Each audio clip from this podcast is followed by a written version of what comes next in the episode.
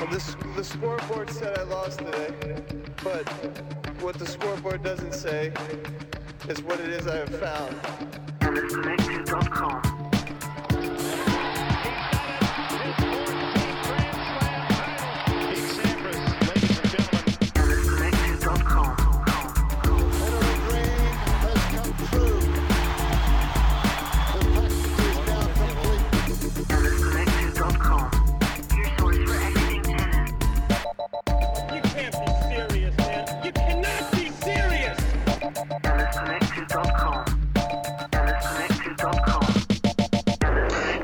Welcome back to the Tennis Connected studios for January 12th, 2023. I'm Nima Naderi alongside Parsa Sami, and we're here this week to preview the Australian Open.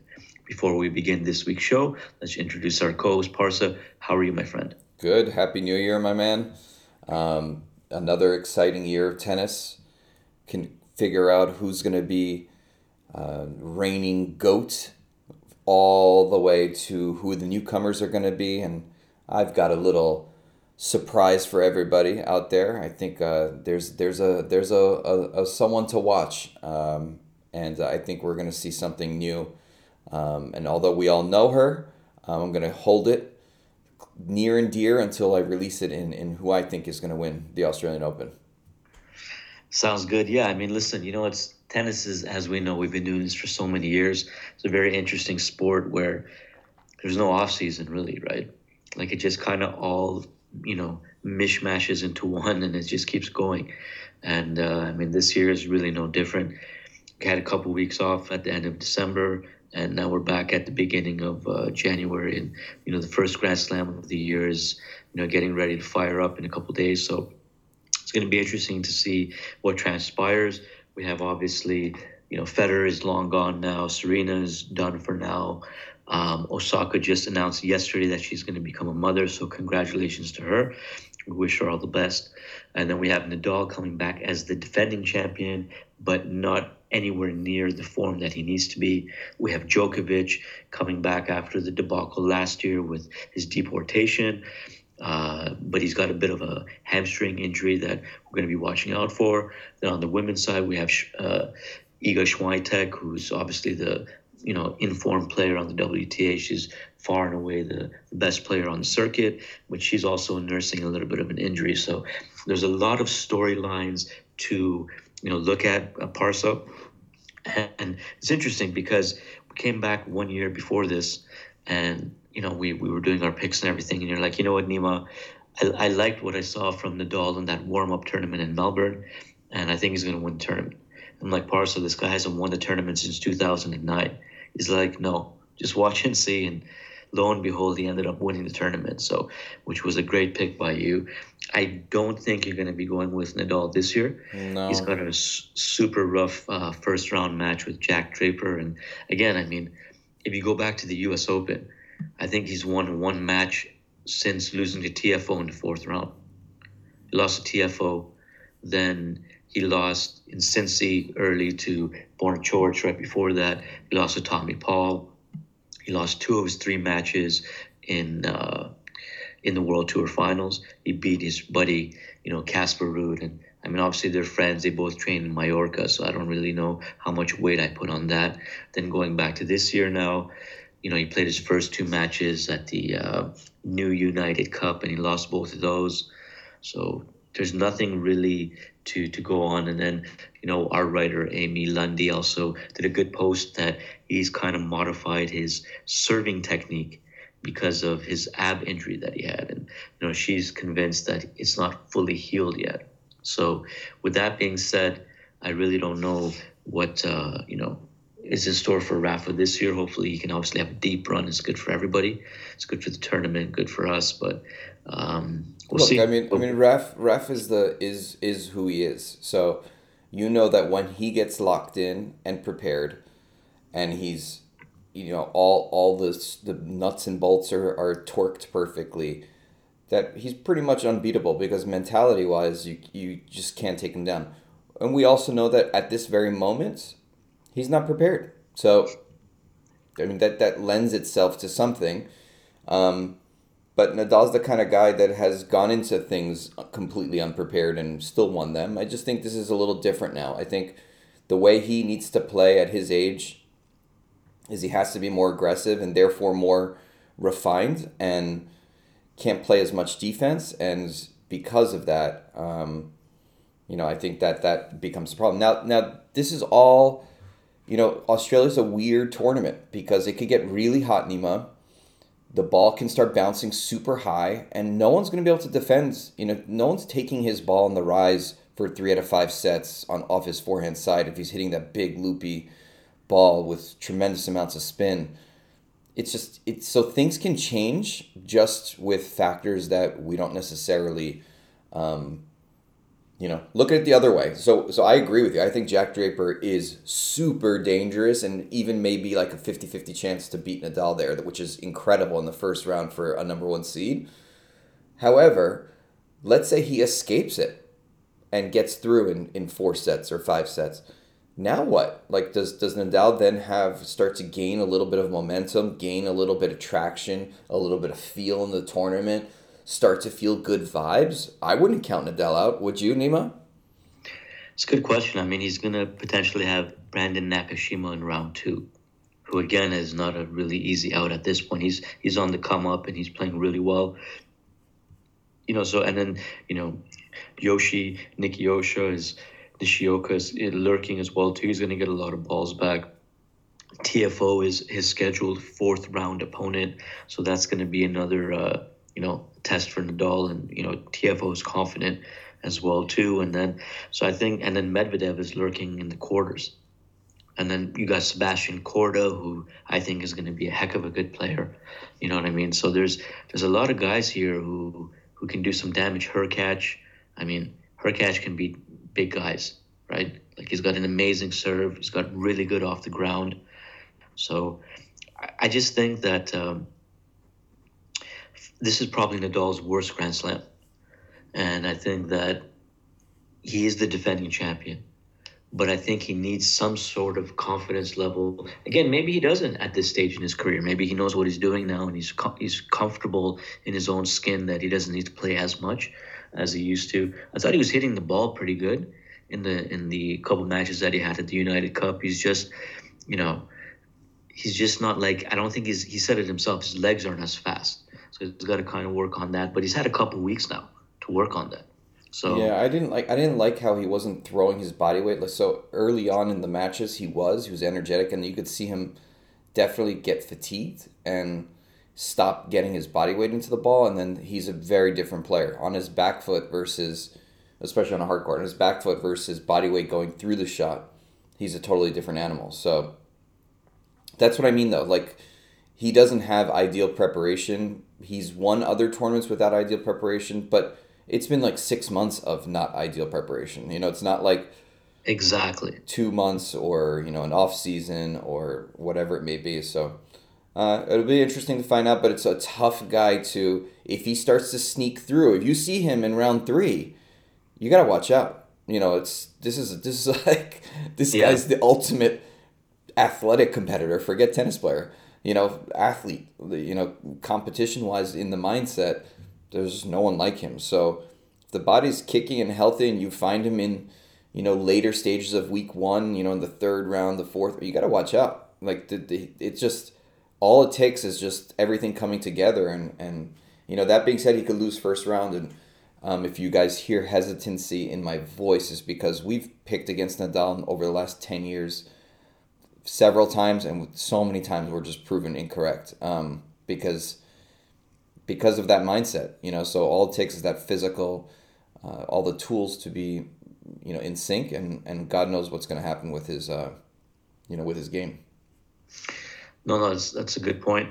Um, yeah, and you know, a couple other points that we definitely need to cover is Alcaraz is, you know, newly crowned world number one coming off of a U.S. Open victory, and he's not even here. So, which sucks realistically, because you know hard courts are a great surface for him, and um, you know everybody would love to see him. He's number one player in the world at the end of the day, right? So even though people don't maybe like oh Nadal and Djokovic are still like the, the best guys, but I mean this guy is number one. And he's not. He's he's supposed to come back next month, play a couple clay court events in South America. So we'll see how he does there. But you know, what are your thoughts on Alcaraz, Parsa? I mean, he's coming in. You know, he's U.S. Open winner, but he had a he's had a bit of a lull uh, since that you know since that victory in New York in your backyard. And and uh, what do you think about him for this year? Of who? I'm sorry, cut out there.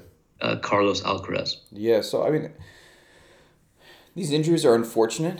Um, I'm not quite sure what's happening. Um, I don't love that he's getting injured at such a young age. Um, so it's a little bit ominous. Um, so uh, I'm skeptical. Um, the game is obviously there, but you know, and sometimes, a lot of times actually, young players they need to win, and then they kind of go on a hiatus for a couple years until they really truly figure it out. Um, so maybe he's getting uh, that learning curve without actually losing. You know what I mean? Like that gap Yeah. is happening. He gets to sit on the sidelines and sort of watch and figure out what my game is about. Um, not that the number one player in the world doesn't know how to play tennis, but I think a guy like him, you're just really going after it and, and pummeling the ball and running everywhere and you know the most intricate tactics are still not set yet he's only you know 19 20 years old so i think that, that there's an opportunity for him to watch from the sidelines and learn Yeah, I think uh, it's it's going to be interesting, right? Because he looks like he's look he's already had a great career. right? He's been number one. He's won a major. He's won Masters. He's won 500s. He's won 250s. He's beaten Nadal and Djokovic and mostly all the other top 10 guys. He, I mean, he's he's already there, but he looks like he's definitely a hungry guy, and uh, you know he's. I think he's gonna be. He's gonna have a good year. Nevertheless, he demand he respects, but it's all still new to him, right? Like this all happened very quickly, right? So, like he was number one, I think, way before Nadal and Djokovic and Federer, right? They all became number one a little bit later, right? So, it's uh, it's going to be interesting to see. And then obviously we have, you know, two other guys like Holger Rune and Felix Auger Aliassime who had great ends to 2022. They're going to come in here looking to, you know, prove that that was just not like a few good months, and they want to start off this year with a bang as well. Uh, and then we have guys like Zverev and Thiem and Wawrinka, you know, you know, some former Grand Slam winners and finalists that are, and who everybody knows that are trying to come back and and do some damage. So there's there's a lot of guys in the mix. Um, so it could be interesting, but they could all also flake out, right? Like Thiem's got Rublev first round. Rublev's been playing not that great lately, so he's got a chance. And you know, Felix has a lot to prove, in my opinion. And Holger Rune has talked about he wants to be number one this year. You know, is he ready? And you know, before we continue and go into the you know, women's draw, I just want to get your thoughts on on Holger Rune because he's an interesting guy for me, Parsa, because he's he's got a little bit of an edge, edgy personality, uh, but he's definitely backed it up, and you know he's you know top ten player now, and, and he's ready to go. So, what do you think about him and his ceiling this year and this Australian Open? Yeah, I mean, I think uh, Holger's got you know just incredible potential. Um, he hits the cover off the ball. He's super serious, super professional. Um, I think he's a big athlete. Um, I, I think, you know, let's go back ten years, Nima. We thought that the the, the, the ideal tennis player was going to be six six, you know, pretty tall, like a little bit more lanky, like that Del Potro mold. Um, and we thought that that would be the people who dominate, but it's actually the opposite. It's actually the the Alcaraz mode or the Holger Rune mode. They're like six three, they're kind of muscular, um, you know, more muscles than I thought the six six lanky guy was gonna have to dominate the sport. Um, so it's it's pretty interesting, and Holger's right up that alley in terms of you know physicality, movement, explosiveness, um, athleticism, you know, mental fortitude. You know, I would put him and Alcaraz as definitely the future. Um, and you can see with like Tiafoe, um, how his game is developing and, and what he does so special. Um, so I think uh, you know Holger's right up there, and and I do think he will be number one in the world at some point. Yeah, I think I think he's got all the you know the variables to make it happen. You know, it was very interesting for me at the Paris Masters where he won last year. He he beat Wawrinka in the first round. And you know, Wawrinka at the net, he was, listen, I want to give you some advice, and you got to stop being such a baby on court. Yep. And it was interesting because, you know, you're this 18, 19 year old kid. You just beat Wawrinka, who's a three time Grand Slam champion. And this guy's saying this to you, irrespective of if it's true or not or whatever. It's still, you know, this is like a, a Hall of Famer at the end of the day, right? Guy who's definitely going to go into the Hall of Fame saying this to you. And honestly, he didn't care. He absolutely said, okay, whatever, buddy. You know what I'm saying? That's the, like if you look at the match and the expression on his face, not that he said anything to him, but what did he do after that, Parsa? He went on to win the tournament Yeah. and he beat Djokovic in the finals. So for me, what I'm trying to say is when you're looking at the mentality of this athlete in particular, I think he's got absolutely the variables to be a number one ranked player and, and, and do some serious damage. Not he might not be the most liked guy ever, right? But who cares? Because like at the end of the day he wants to win and that's what he's looks like he's going to be able to do, right? So for me that was a very telling, you know, personality variable that you don't really see too often like just letting credit like look at Kyrgios. All he talks about is what how people talk about him, right? yeah he, you know, Holger Rune doesn't care. He's like, whatever, man. Say whatever you want about me, right? Like, so to me, I think that's he's got a thick skin, and for such a young guy to be able to do that, and if you look back even to the end of the previous year with the COVID stuff and everything, and he wasn't able to play, he was like ranked about 106. So a lot of his points and everything weren't being calculated, and he put up a post actually at the end of 21 going into 22 saying, listen yeah, for a lot of people, being ranked 106 or whatever in the world is great, but it's not great for me. I got really high aspirations for myself. Like, this is, he wanted to be like a top 50, 20 player at the end of 21 going into 22. And he was like 17, 18 years old at that time. Right. So what I'm saying is, is that he's, he's had his, you know, his heart and his mind set on, you know, a certain goal. And obviously he's definitely working towards that and I think he definitely has what it takes. So that's basically what I've been able to extract from watching him for the amount that I have, and, and he's already beat a ton of really good players too, right? So I think the the future looks uh, super bright for him. Um, jumping now into the women's draw, uh, you, you have obviously three-time Grand Slam champion Iga Swiatek as the number one seed, you know, reigning U.S. Open champion, French Open champion.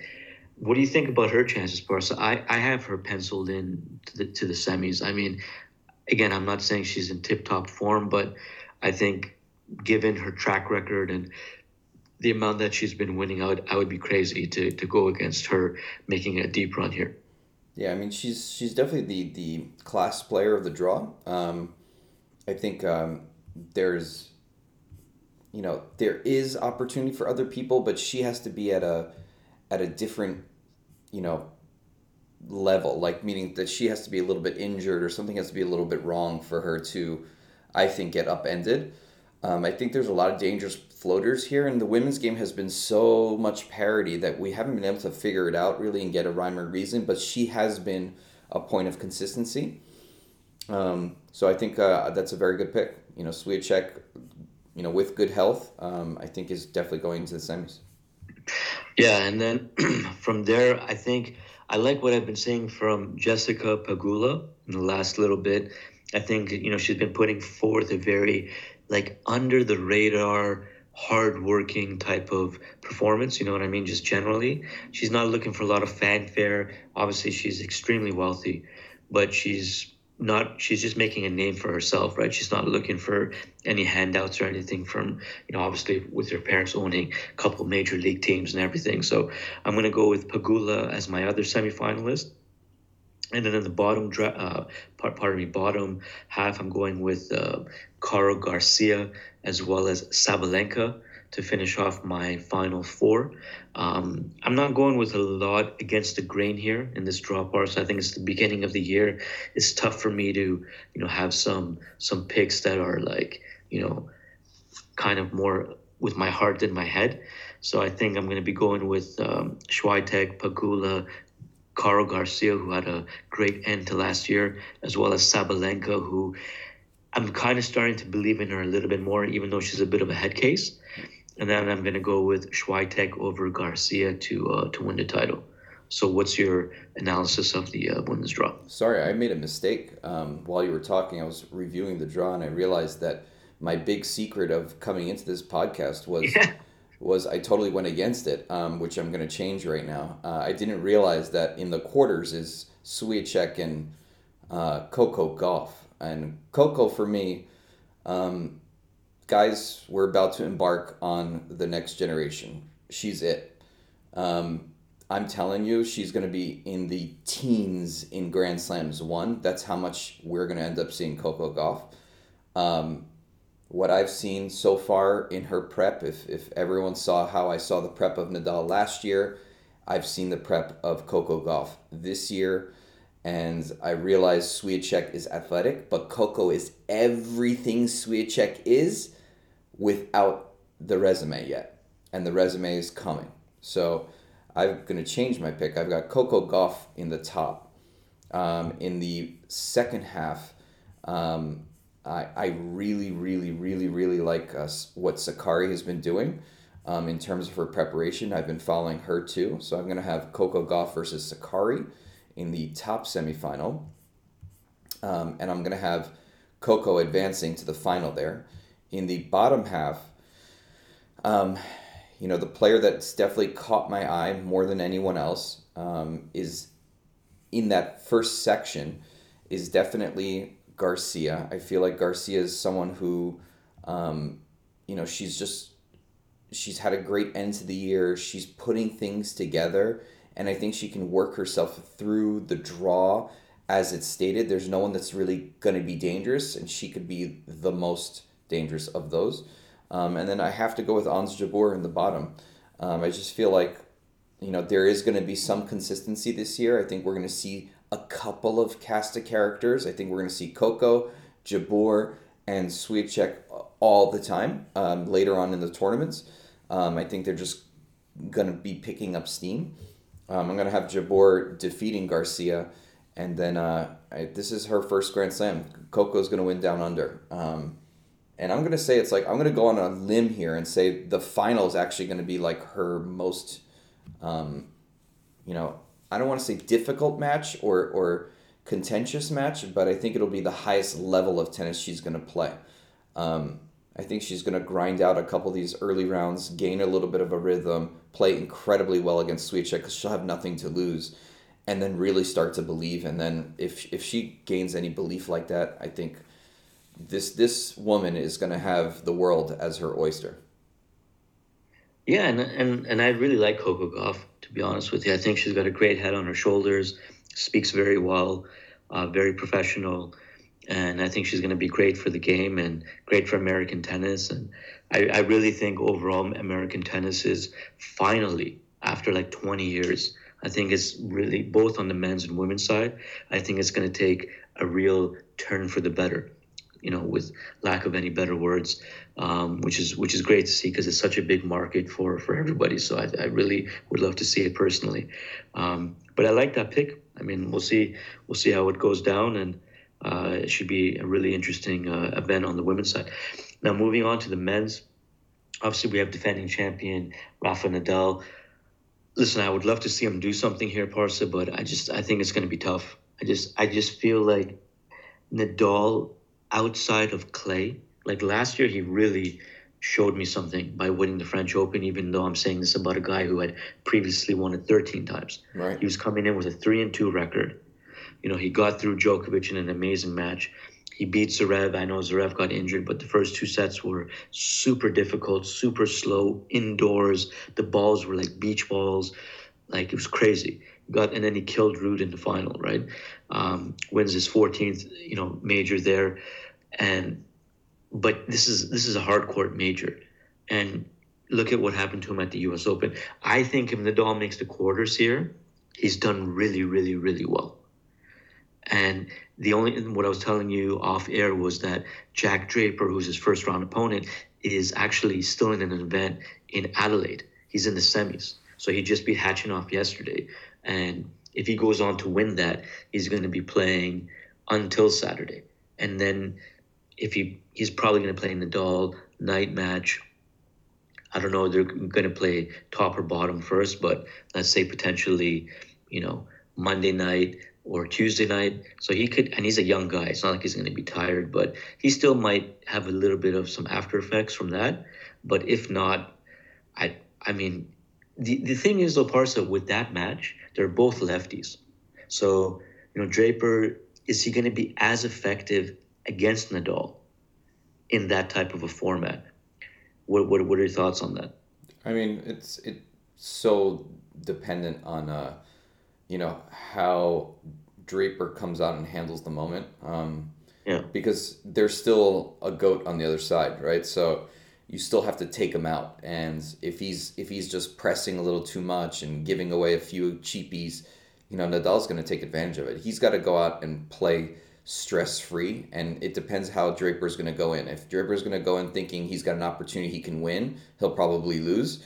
If Draper goes in with like, hey, I've got nothing to lose, let me get out there and, and just let it fly, I think he'll win. So it's also a little bit of a trick, you know, just like we know his Nadal's preparation is not ideal. Maybe he's thinking like, you know what, I have a chance here, I can win, you know, and that might be, believe it or not, like a reverse mental um, for Draper. So in terms of the the, the style of play, um, you know, I I think Draper isn't necessarily using his cross court forehand as as much um, as Nadal would use it or whatever it may be. Um, so I don't know how much it's going to affect his level of play, but I think it's going to be more about mentality more than anything. Yeah, and I think one thing I've seen from Draper is he he's got pretty compact swings.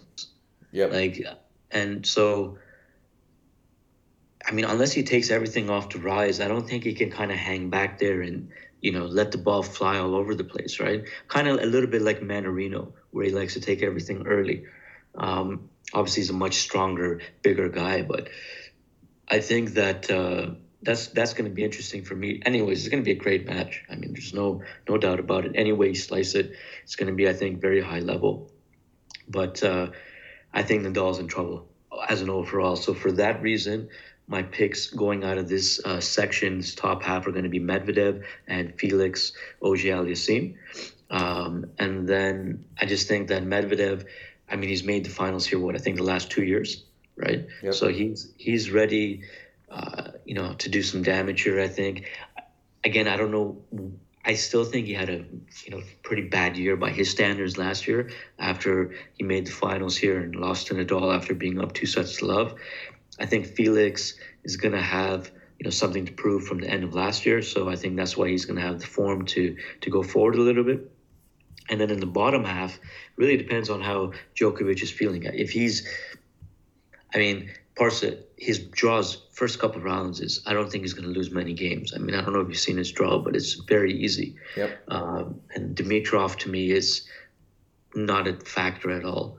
So third round, Fritz, I really like what I'm seeing from him. So he could definitely do something. That's why I, I'm going to have him in the semis as well. So I'm going to be going with Medvedev, Felix Auger-Aliassime, Djokovic, Fritz. I'm going to have final um, of Djokovic, Medvedev, and I'm going to have Djokovic taking the title, winning his 10th title here, as well as tying Nadal for his 22nd. And before I let you jump in and give everybody your thoughts on, on the men's draw, it's very interesting because if Nadal can somehow win this tournament, it would change everything. Because you really, then you have to say he's the GOAT. Because he's won, you know, the tournament now three times. He's going to have 23 majors. Djokovic is going to have 21. You got to favor him for the French to get to 24.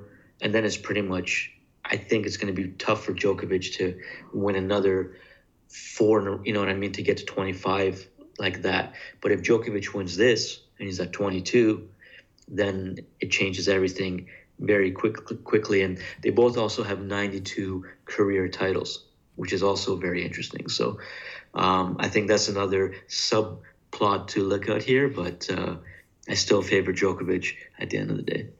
Very good. Um, I'm a little more straightforward. I definitely have a Medvedev in the top half. Um, you know, I, I feel like even if Nadal got to this stage in the quarterfinal where he's got Medvedev, I think it's it's just going to be. I think Medvedev will just take him out. Um, uh, I, I feel like he's super consistent. He's motivated. He's got all, everything that he needs.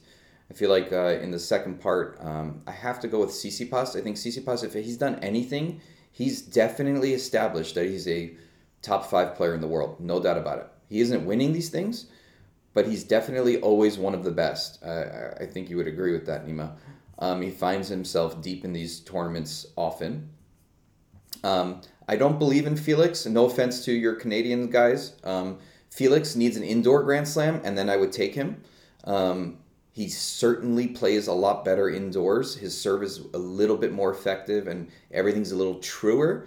So I'm not a big believer in Felix yet until he starts to show me that he can handle different conditions and adjust to them.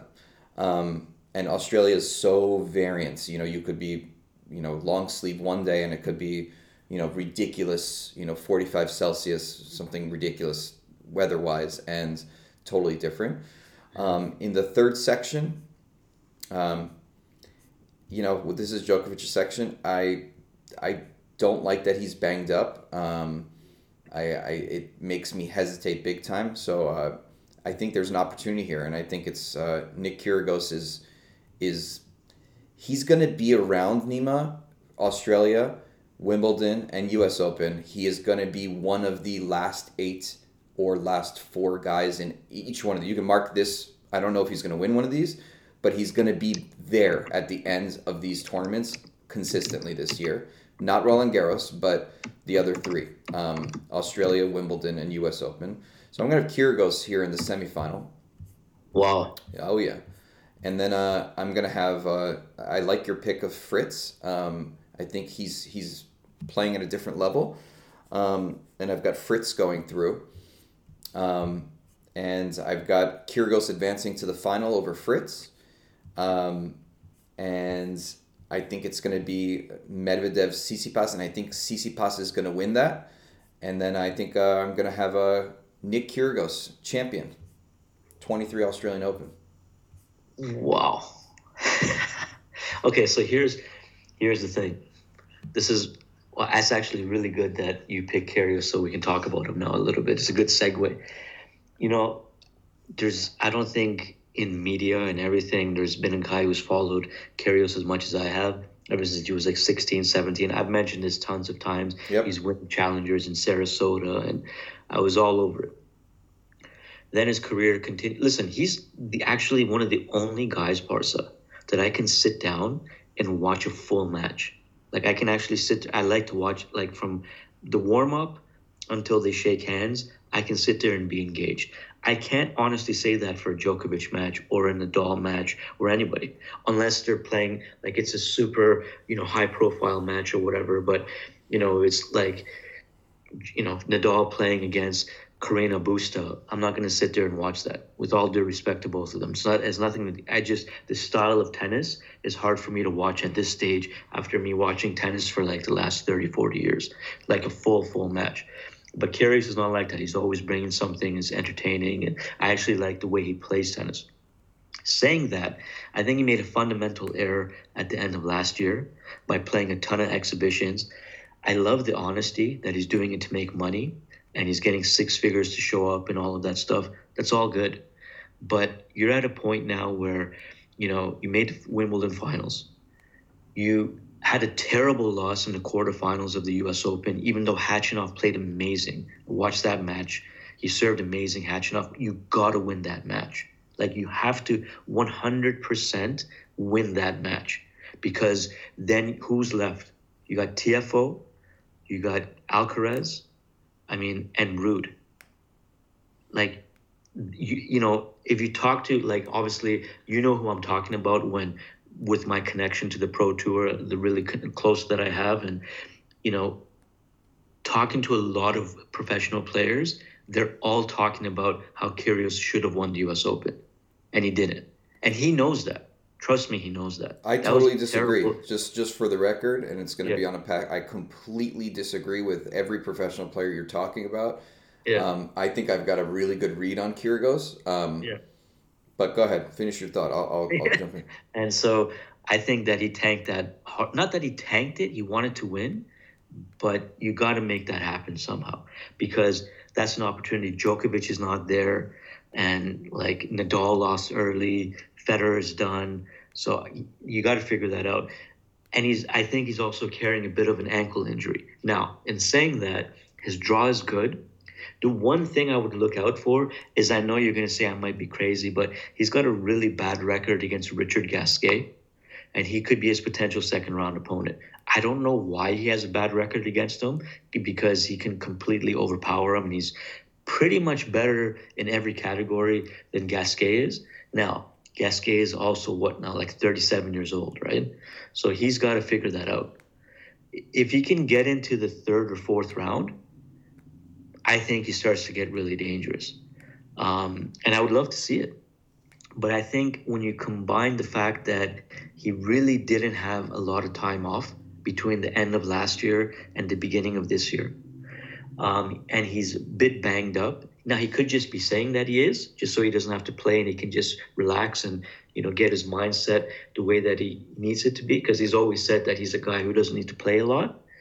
Um, if that's the case, then listen, I'm all for it. If Nick Kyrgios wins this tournament, trust me, I will not be upset. Like I'll be super into it. I think it'll be great for ratings, and I think it's going to be fantastic overall.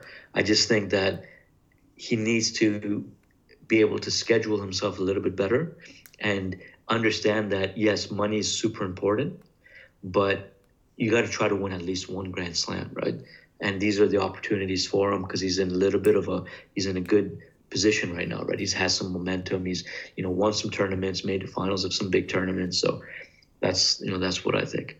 So you you can end off the show with your thoughts on Nick. Yeah, like. I mean, you know, with the Khachanov match, I think you have to have uh, the ability to uh, be in those moments and understand how to navigate those moments. And I think he gained that experience, and he was very well aware of the opportunity as well, just like everyone else was. But I think you need to put yourself in these positions for a little bit before you can take advantage of these positions, especially when you're a little bit older. And I think that's what he did last year. Um, he gave himself those opportunities, and um, I think he's going to be better for it. I think he's going to understand how to navigate those situations better and, um, you know, stick to his game plan a little bit more.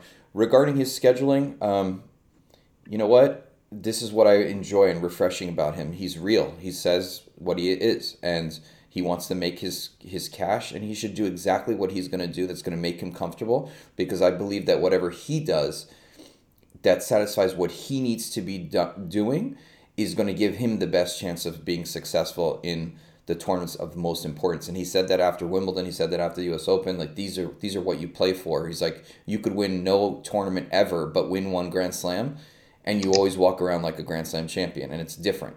Um, and so he understands that these are the big four, and that that these the, this is the, the tournament that he has to win. So I think the prep is going to be very different. In the other times, I think he's going to be taking time off, spending time with his family, and making cash. Um, and I, I don't think he's going to you know boast around about it. Um, but I think the more he puts himself in these positions um, later in the stages of tournaments, if you remember, he was always like a second or third round guy. Now he's going deeper into these tournaments. He is going to learn how to navigate those moments. Experience teaches you those things, and so I think he's got enough experience to to capture the moment. And the reason why I think he'll beat Tsitsipas in the final is because there's a little animosity there, and um, I think that'll drive him more than the nerves. Like he'll just want to beat him to a pulp. So I think ultimately that's what ends up happening, and that's my take on it. Let's see. That's exactly what it is. Let's see. Okay, very good, as I like to say. So that will pretty much wrap it up for Parsa and I for um, the Australian Open preview. Parsa and I will be back um, for the French Open later in May to preview that tournament. In the meantime, you can follow Parsa at Parsa Sammy on Instagram. You can follow myself uh, at Tennis Connected, as well as you know catch all the coverage that we're going to have on all the social media pr- platforms, as well as our website. Make sure to download this podcast on iTunes as well as Android. And once again, Parsa, thank you very very much for uh, your time today. Thank you thanks everybody out there for listening and following us for all these many years. And if you have any feedback or comments, please shoot that you know our way, and we'll be happy to respond. And again, enjoy the fortnight from Down Under. Be well, and uh, we will talk to you soon. Thank you. Bye-bye.